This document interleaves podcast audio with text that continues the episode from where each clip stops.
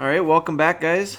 Uh, getting a couple extra podcasts in today. If you may hear a little thunder and lightning in the background, we're getting finally getting some rain that we needed. Um, so we're we're taking advantage of that. Um, or making the most of it, you might say. We're in the house. You might hear the puppies squealing in the back a little bit here shortly, but um, gonna go with a quick one here because we've got a vet appointment that we're heading out to with the pups. Get their first set of vax today. Um, this is a question that came uh, a couple weeks ago, and I I emailed back the answer yesterday, but I thought it was worth a podcast because it's a question that I think comes up often. We may have even talked about this in the past, um, not exact. So um, there's always little variations depending on specifics that people message in. So I'm going to get started with you. It says, Hi, I just got done listening to, and I know it was because uh, she listened to a podcast that was similar to this. So it says, Hi, I just got done listening to Dog Runs Away and Chases Animals, episode 124. I'm having trouble with my 11 month old lab. She's never been great at recall, and it makes sense with her with keep, keeping her on a lead until she earns it. My question is she's full of energy. How do I let her release it? Will she get enough exercise by being on the lead? She does good on the lead. She does good on the lead. She knows when it is off, she can run. I'm afraid of losing her. Thanks. So I'm not sure what episode 124 was. Uh, I don't remember it exactly. So I don't know necessarily specifics of how close this one is or not to that. So if I double up on some information, it is what it is. I, I think it's valuable. So here's my response back to her was I don't think it's one thing. I think sometimes, you know, so her question was, I think with her question, I think there's multiple things there that you're asking. Um, and I think it's multiple points that need to be addressed in order to get what I think you're looking for from a result standpoint. So just to summarize what you've got here, she's never been great at recall. Uh, she, you're afraid that she needs doesn't get enough exercise if she's kept on a lead. You understand that keeping her on a lead is maybe necessary because her recall is no good. Um, but what can you do to get some exercise without being is that enough by keeping the dog on the lead? And you're afraid that when she knows she's on lead she's good. When she's off lead she's not. So there's there's multiple things there and one of them is recall. It's not good. And i think recall needs to be good.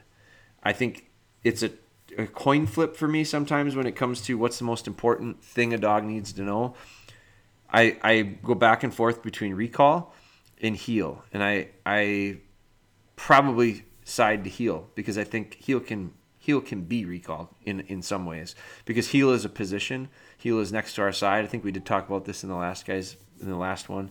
But anyway, so you got both. You're talking about both here. First, so first things first, you need to fix recall. This is that that's a that's a you can't get around it. I think sometimes we we know what the problem is.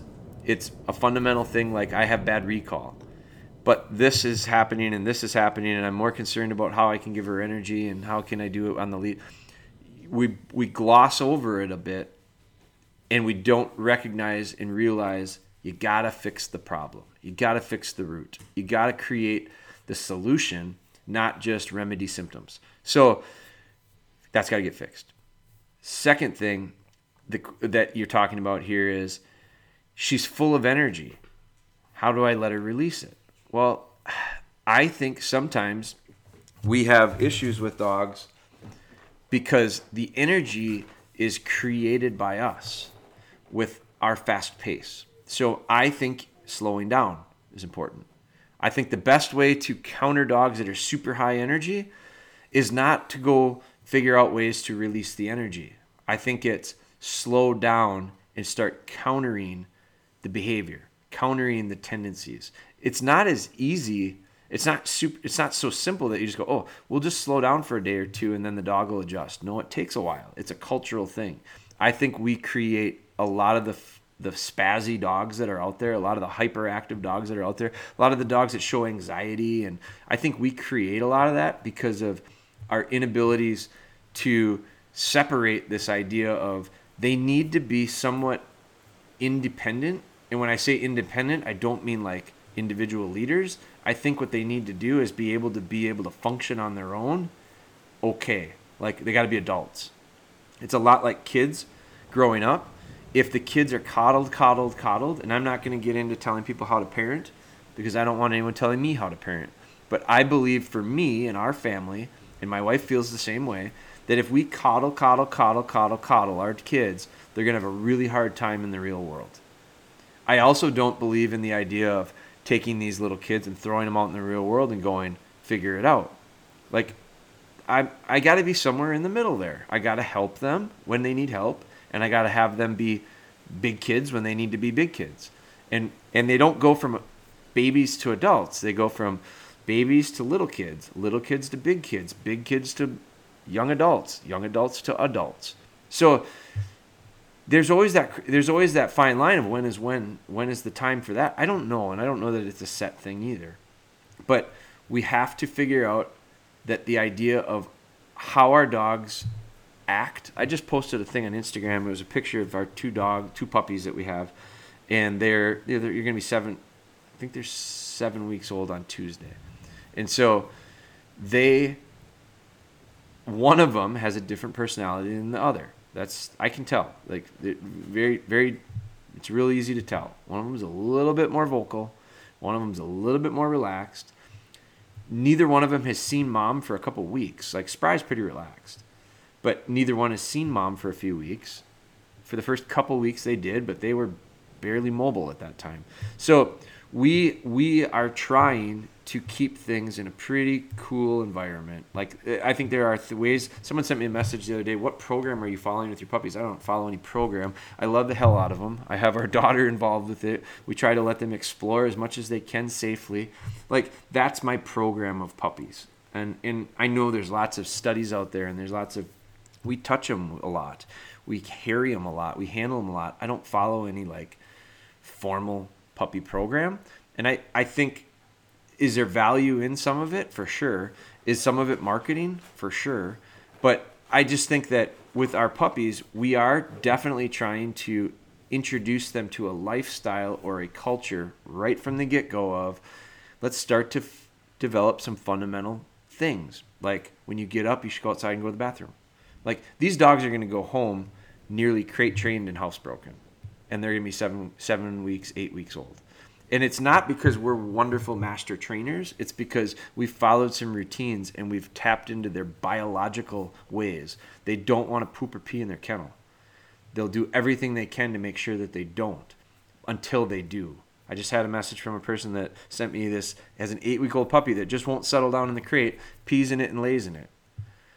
What's the problem? And I haven't responded back yet because I haven't had time, but part of it is probably was there when you got it like once they start having accidents and think they can be laying around in their own mess, it's hard for them to realize they shouldn't. It's very easy from the start. So our setup, literally our kennel setup, is training them to sleep in their crate and come out to go to the bathroom. And we're we've started to intercept that not even to go to the bathroom in the whelping area. It's get them outside and let them go to the bathroom. And they whine a little bit. They're they're whine, coming up and whining and holding it just so much that we can get them outside. So that's all cultural. Now that's specific stuff with housebreaking potty training. I think the idea of excessive energy and hyperactivity is also promoted or dampened by how we operate around them. So one of the things I'm going to say is slow down, Sandy. That's one of the ways that we can allow this high energy. So instead of having to figure out how to release the energy, let's just not build it up. Instead of like figuring out how to open up that that pressurized pop bottle, instead, let's just not put the t- cap on so tight and shake it. So that's part of it. The next thing is when it comes to exercise, I do think there's a fine line of necessary need for exercise. You've got an 11 month old dog, so it's not a little puppy anymore. It does need exercise. Little puppies need exercise too, but little puppies are different because they spend so much energy growing, like physically growing. They get tired just by growing. So the physical energy and the ability for them to put on any type of mileage is really limited. I don't encourage it. I don't think you should take young dogs for long walks. It's too hard on their little legs. Their, their joints, their bones, it's they're so in development I don't I like little explorations and then put them back up. enough to get them moving, enough to give them some opportunities to explore and discover and create some boldness and create some following. I like little dogs that that want to come and recall when they really, really don't want to be left alone. I got two little dogs right now that don't want to be left alone. You take them outside, they're going to walk right around you. They're going to want to hug right on your heels. That's great. Take advantage of it. Teach recall. So that's one of the things you, you're struggling with is recall. I can make my life a lot easier at 11 months old if by 11 weeks old they're really tailing along with me and I'm developing that and shaping that habit. Now, that's exercise for a little one. The older ones probably need a little bit more, but I don't think it's a ton. I, I don't think we have to get them on four wheelers and run them for miles. I think what ends up happening is, is when we do that, it's very mindless exercise. It's just physical conditioning, is all that is. And what happens when we do that is we allow them to become much more fit. And I think fit is important. But when all you do is condition the body and not the mind, they become very strong, athletic dogs that don't think a whole lot. And they become that much harder to tire out. And when you combine and couple that with hyper type activities and pace around them, you got a recipe for disaster. So instead, I told I and I mentioned it in here. I said I would rather put the dog. I think I can tire a dog out quicker by putting him on lead. At 11 months old, you should be doing some heel work for sure. I think you can do better by putting the dog on lead and covering less than 100 yards. Hell, it might be less than 50 yards in 20 minutes than you would be covering five miles in 20 minutes. I think you'll tire them out more if you ask them to think about every step they take. So physically, yes, they're moving. They're, they're getting a little bit of exercise. They're getting a little bit of opportunity to walk. But we're stimulating the mind as well as the body simultaneously. And it's that much harder because we're asking them to do it together. So I, I make turns. I may stop. I may put the dog on remote sit, put them on an island, make that require them to do some things that require them to think and then translate that down to their feet. And so now, in a very relatively low impact, not a lot of exercise physically, on lead, you can make the, you can improve your heel work. You can hell, this is the time that you could start to work. You get really good at this, Sandy. This is when you start to be able to work to get them off lead. So your question is, is she knows when she's on and she knows when she's off she can run. Well, not if you teach good heel work, because good heel work to me is not a loose lead. That's one step in good heel work. Good heel work is no lead. Loose lead is good. No lead is better. Off lead is the goal. So we want to have the same amount of control with the dog, whether they're on lead or off lead. So I think a lot of people get confused with the idea of the goal is to get them to walk well on a leash. No, the, we, the goal is to get them to walk well without a leash. Walking well with a leash is a step along the way. So you get to the point where your dog doesn't have to wear a lead and still is in good control. This is where that's developed. It's not developed in five mile walks or runs, it's developed in five yard 180s box drills where we walk in squares. It's it, it's doing all sorts of things where we're asking these dogs to worry about where they're putting their feet. If they're if we're making nice turns and they're leading with their hindquarters as opposed to leading with their chest all the time. That's all heel work stuff. So you watch our our foundation video. We've got chapters on heel work, chapters and chapters of drills on heel work because I just think it's that critical and that important. Again, goes back to like what's more important, recall or heel. I think if you tell a dog heel, that means come and get in position. So if they could be at 100 yards and you say heel, they should come to heel.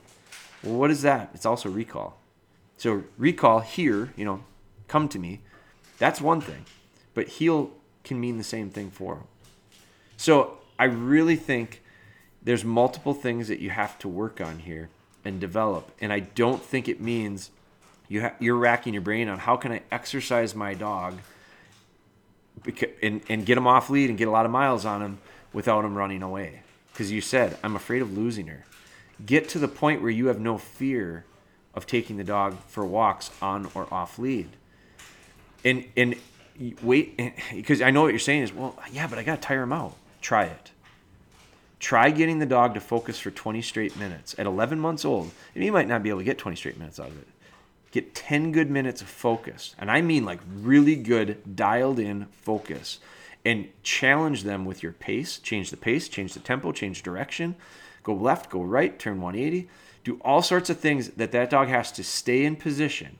Now, if you're not very good at heel work, those aren't going to be undoable. You're not going to be able to do that. So then take a step back and start getting good at heel work which means start working on the 180 drills, start working on the box drills, start doing the stuff that's in that heel work video and putting it into play. Watch Live with Spry and watch Bella Be Good and tell me how many episodes we talk about a major emphasis is heel.